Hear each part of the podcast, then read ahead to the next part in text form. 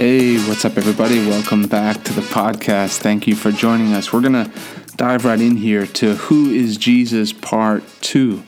Um, on the first, uh, the first part, if you missed it, I'll do a recap. You should go back and listen if you haven't, but I did a recap on Jesus, uh, John 14, 6. Jesus is the way, Jesus is the truth, and Jesus is the life. How Jesus is the only way to the Father. That has to be clear to you, and also clear why. I kind of went through um, briefly why Jesus can, be the only way to God. Because if you look, if you go back to the fall at what happened, it wasn't an issue of, all right, God has just chosen to give us many ways to Him. It was what was taken, right? Adam and Eve had access to God. There was communion, there was fellowship between them. But because they fell, they handed over their dominion. It says in um, Genesis, they were given dominion. They handed that over to Satan. And so the connection there with God was broken. Sin separated them. So it's really a sin issue. So to qualify to be able to defeat sin, you had to not be in sin, right? Um, so someone who, uh, for someone on death row to be pardoned, if someone was going to take their place, someone else on death row couldn't take their place, right? So I couldn't come and say, I'm giving my life. Like, hey, you're already sentenced to death, right? You can't give your life for some for this person on death row. And so Jesus, without sin, had to come. So when you look at people who've claimed to be, you know, this is just another way to God and, and the world religions, it wasn't possible. Because if we can look and see the conscience, the conscience of man is really one of the great testimonies to the reality of God. Hey, if, if you it doesn't matter where you come from. People know in their hearts rape is wrong, right? People know in their hearts stealing is wrong. Like we just know. We don't have to be taught anything. People just know, hey, certain things are good and certain things are bad. And so that conscience lets us know, hey, sin is real. Sin's a, I did this and I felt bad without any, you know, you don't have to have a certain religious upbringing to know that things are bad. There's a, the Bible says that God has placed a law in man's heart. So it's a natural thing to have a conscience. So that lets us know, hey, if sin is wrong, that then we know that there's a moral law, right? And so I'm not going to break it, break all this down, but because of that, then we know that there's, if sin is real, there need to be a price to pay for sin. Muhammad paid for nobody's sin. He he conquered. He was a warlord, right? And so there's many ways to God. Jesus is the only way. He's the only one who was able to pay the price by taking on a human, body, coming and dying on the cross, and then he went down into hell and took the keys of death, hell, and the grave. And so it it uh, it it isn't an option of God. Oh, why did God choose to only give us one way? I mean, you can't have more than one way, right? You can't. It's just the only option. So thank God we have a way. So he's the way, the truth, and life. I talked about Jesus being the only, sorry, the perfect human, um, uh, like us after the new birth. So I want to kind of pick back up right there. Um, us after the new birth. You know, the picture of Jesus, the Bible talks about Jesus. Um, being born of the Holy Spirit, that that uh, Mary was found with child of the Holy Ghost. So Jesus was born of the Spirit, and and that same terminology of Jesus being born into this world of the Holy Ghost, right? Mary wasn't with Joseph. Joseph didn't get Mary pregnant with Jesus. It was the Holy Ghost. And so for us, when we're born again, Jesus on the um, was walking with his disciples blew on them and said, Receive ye the Holy Ghost after the resurrection. And that was the moment when they were born of the Spirit. So uh, uh, when you get born again, you're born of the Spirit. John 1, uh, John chapter 1, let me uh, jump over there. John 1, verse. Um, uh, it's 13 it says but to as many as received him to them gave he power to become the sons of god even to them which believe on his name which were born not of blood nor of the will of the flesh nor of the will of man but of god the new birth means to be born of God. Christianity is not a religion, it's an exchange of the life of God. There's a book that I read written in like the 16 or 1700s called The Life of God in the Soul of Man by a guy named Henry Scougal. And it changed my life. It was a short book, but so, so powerful. That's what Christianity is the life of God in the, in the soul or the spirit of man, right? And so we're born of God. So Jesus the reason he's our perfect example, and it's really people look at it and they just make excuses. Well, the reason I got a temper, I ain't Jesus. But God's plan for you is to be just like Jesus. The Bible says that we're to be conformed into the image of his son. So God's plan is that before we get to heaven, not once we're in our new bodies, but before we get to heaven, we look like Jesus did and we do the works of Jesus. So then it's a, if God's plan for that, I said this in healing school um, uh, early on, but I said uh, a couple days ago, I said, if God, if God commands you to do it, if God instructs you, or if God plans for something, He gives you the grace to get it done.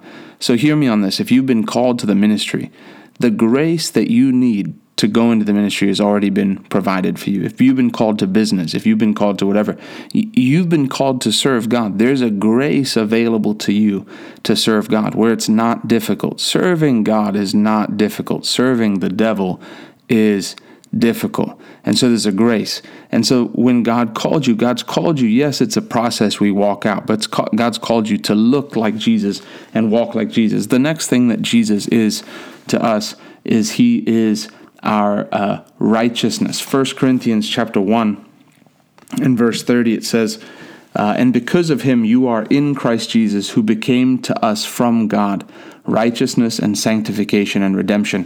One of the uh, really the the main fa- uh, foundations, or really the main pillars of our Christianity, is understanding who we are in Christ. We talk about that quite a bit on this podcast. But the thing that makes it so clear I believe, is that you understand that you're not you're not um, righteous on your own. It's not your righteousness. It's that Jesus was made righteous for us. That when we came to Jesus, that we were made righteous by Him. And so Paul actually talks about this. I'm going to go there, uh, but in Philippians, um, and when and people know the verse, but what he says, you know, I, I, I lay every side, uh, I, I lay things. Uh, uh, indeed, I count everything as lost because of the surpassing worth of knowing Christ Jesus, my Lord. And it says here in verse 9, and be found in him, this is Philippians 3 9, and be found in him, not having a righteousness of my own that comes from the law, but that which comes through faith in Christ, the righteousness from God that depends on faith. So where whose righteousness is it? It's not my righteousness. It's God's righteousness given to me. So people have this thing of like, uh, oh yeah, I'm like, I'm more righteous than I used to be because I'm doing better things. You know, righteousness is not a scale. It's not a righteousness, the word, first of all, means right standing with God. And so, because of human relationships, people have this idea that, like, all right, I know if I'm you know, I have a girlfriend or a boyfriend or a spouse or a family member, I know if I do things well, they'll be happy with me and I'll be in their good graces. My mom told me the story uh, about her mom who um, was just raised a certain way, I guess, and, and her my mom's mom, so my grandma would treat my mom where if my mom made a mistake, uh, my her mom would just go quiet on her and wouldn't talk to her, would ignore her, would walk around the house and pretend like she wasn't there for days at a time. And then after a few days, when she felt like she had uh, paid the penalty for what she had done wrong, you know, she would come back and give her a hug. And that's how many people are. You know, you may have been raised in a home where the moment you did something that your parents didn't like, you know, there was yelling and shouting. And some people, it was just silence. And I don't know which one's worse, to be honest. Like almost like, hey, yell at me so I can I can feel like we're evening things out rather than two days of silence. Some people go, if you're one of the people that goes silent on other people when they do something bad, you need to repent. Ask God to help you. That's not, that's not, that's not controlling your temper. Now, if you have a temper, control it, go quiet. But if you just, hey, I'm not talking to them for a week until I'm over it, like God doesn't do that. When you make a mistake, you say, Father, I'm sorry, he doesn't see a past of mistakes. He sees the personal righteousness of Jesus Christ. I use this example in healing school, but I brought someone up and I said, when you got born again, you stepped out of being a child of the devil, a child of wrath, and you became a child of God. And what Jesus actually did is he gave you his righteousness. So it's not like an 80% righteous, it's Jesus' righteous righteousness. And so he took off his own robe of righteousness and put it on your shoulders. And so when you come into the presence of God, What does God see? He sees Jesus' righteousness. That's the awesome thing. That's why we can actually come boldly towards God, is because it's our righteousness will never be enough. We're dealing with, hey, I'm dealing with uh, sins, I'm dealing with human nature that's fallen, right? I'm dealing with this. But when I get born again, my nature changes and I'm given the nature of Jesus Christ. So who is Jesus? He's my righteousness. Second Corinthians 5.21 says, um, uh, says here now him now he for he made him who knew no sin to be sin for us that we might become the righteousness of God in Christ.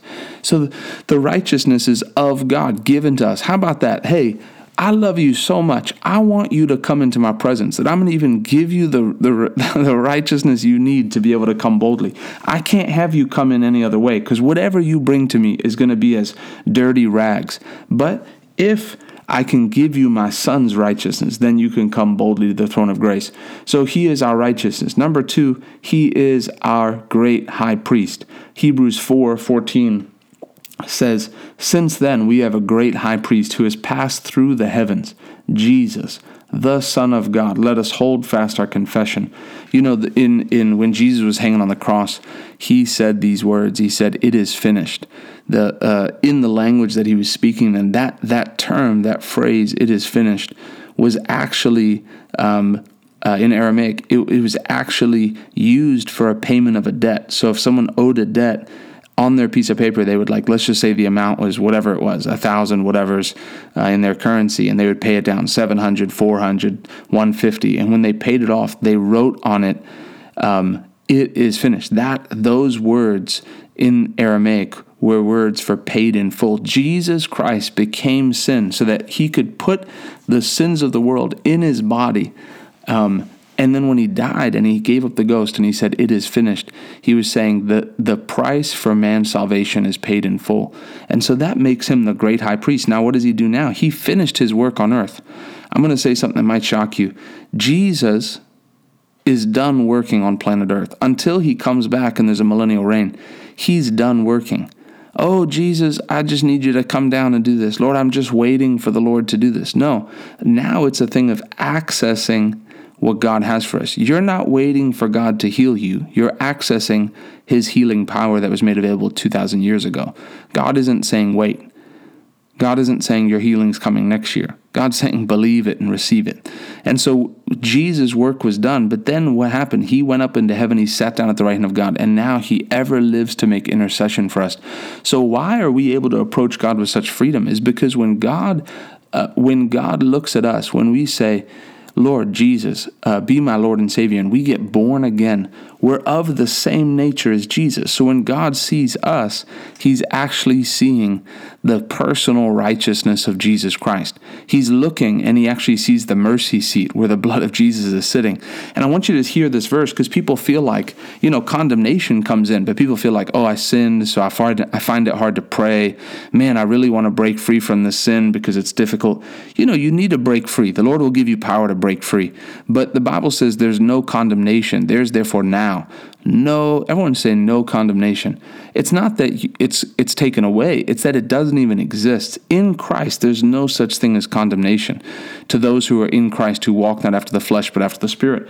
As you choose to go after the things of God, it says here for Hebrews 4:15, "For we do not have a high priest who is unable to sympathize with our weaknesses, but one who in every respect has been tempted as we are yet without sin." The Bible the, the King James says he knows the feeling of our infirmities. He knows exactly what you're going through. And here's verse 16. Let us then with confidence draw near to the throne of grace that we may receive mercy and find grace to help in time of need. Uh, the King James says, Come boldly to the throne of grace. Man, think about that. Think about boldness. What is it saying that we can receive at the throne of grace? There's two things it says we can receive there. Number one is mercy, and number two is grace. Let me break these down real quick so you can understand. This will help your life. How many people have like felt that way? Man, I've, I've sinned and then I feel like I can't even pray. I can't even approach God. I just repent and, and then I end up in this condemnation and it takes me 48 hours before I get free and I'm like listening to worship music, trying to get myself back into the presence. It's like this thing that comes. But what do you we receive at the throne of grace? It says that when we approach it, approach it boldly to receive two things: mercy and grace. Mercy is for sins. Mercy is when we make a mistake. Lord, I made a terrible financial decision. Please have mercy on me. Help me. Lord, I sinned. Please have mercy. Mercy is for God to overlook what we did or forgive us, to, for there not to be judgment on what we did. It's mercy to it's mercy for someone to not pay a debt, deserve to get thrown in jail for not paying a debt, and then the person to forgive them, like that that ruler who forgave them, right? And said, Hey, you owed me this. The guy begged, and he said, Okay, I'm willing to show mercy, right? So that's mercy. It's for mistakes. People make mistakes and then they come to God timidly. Lord, I'm so sorry. I'm just a worm. No, because God's looking at you, and yes, you made a mistake, but it doesn't change who you are. Because you sinned doesn't make you not a Christian, doesn't make you not still wearing the personal righteousness of Jesus Christ. This is one of the greatest revelations you can get. You are righteous. Even if you sin today, you are still righteous. Righteousness is not a, a percentage. I'm not not, oh, you know, I was 75% righteous for a while. I was working on 80%, but now I'm like 40% because I've just been slipping up. No, you're either righteous or you're not. So you're either then willing to say, all right, I'm unrighteous, which makes you a child of the devil and makes you someone who doesn't believe in Jesus Christ. Now you can say, hey, I'm a Christian, I'm the righteousness of God, and I'm lear- I'm I'm learning to walk it out, right? You're you're growing in the things of God, but understanding that when you believed in Jesus Christ and you confessed and made him the Lord of your life, you became the righteousness of God in Christ, able to come to God boldly and say, God, God, I'm making mistakes I don't want to make. Please have mercy on me. Forgive me for what I did. But God, give me grace to help me. Lord, this is my time of need. I'm struggling with this thing. I'm struggling with my addiction. What is God seeing when he's hearing when he's listening to this prayer? He's seeing the personal righteousness of Jesus Jesus Christ. So he's saying, Come boldly, come stand in my presence boldly and know who you are. You know who's sitting next to me? God the Father saying, Jesus Christ, who's living to make intercession. Jesus doesn't start praying, stop praying for you when you sin. It's us who the devil tries to convince that we're far away from God. You are not far away from God. He, you, he holds you in his hand. Be quick to repent and cry, God, grace me to not walk like this anymore. Lord, don't let it be five days, like the way my parents treated me, that I think that your love is like distant now that, oh, I can't possibly come into the presence of God. That's when you need it the most. Man, when I've sinned, when I need to be forgiven, that's when He says, son, don't worry. Daughter, don't worry. Come back. I got arms wide open. Look, if you just keep your eyes on me, Lord, if you keep your eyes on me, son, I'll help you break free from that. I'm going to give you the grace. I'm going to give you the power. I'm going to give you strategies. Man, the moment you repent, the Lord starts speaking with you hey, change this. Stop hanging out with those people. Stop going out at that time of night. You know, put put these. You go to bed earlier. There's like tactics. There's the strategies that God will give you. It's not time to back off when you feel like when you've sinned. It's time to. That's what the throne of grace is for. Do you need mercy? Come boldly. Do you need grace? Come boldly. Know who you are and be quick to repent. Lord, if you're listening and you say, Lord, I need to repent, there's things in my life, cry out to God. You cry out to God right where you are. He's waiting to hear from you. Lord, forgive me. Wash me in the blood of Jesus. Lord, grace me to resist sin. Lord, help me to be a, help me to be the Christian you've called me to be. Jesus Christ is our great high priest and he's our righteousness. When you're not standing before God with your righteousness and what you did right, you're standing before him wearing the righteousness of Jesus Christ. Hallelujah. Father, thank you so much. Thanks for everyone listening. We love you. We'll see you on the next podcast.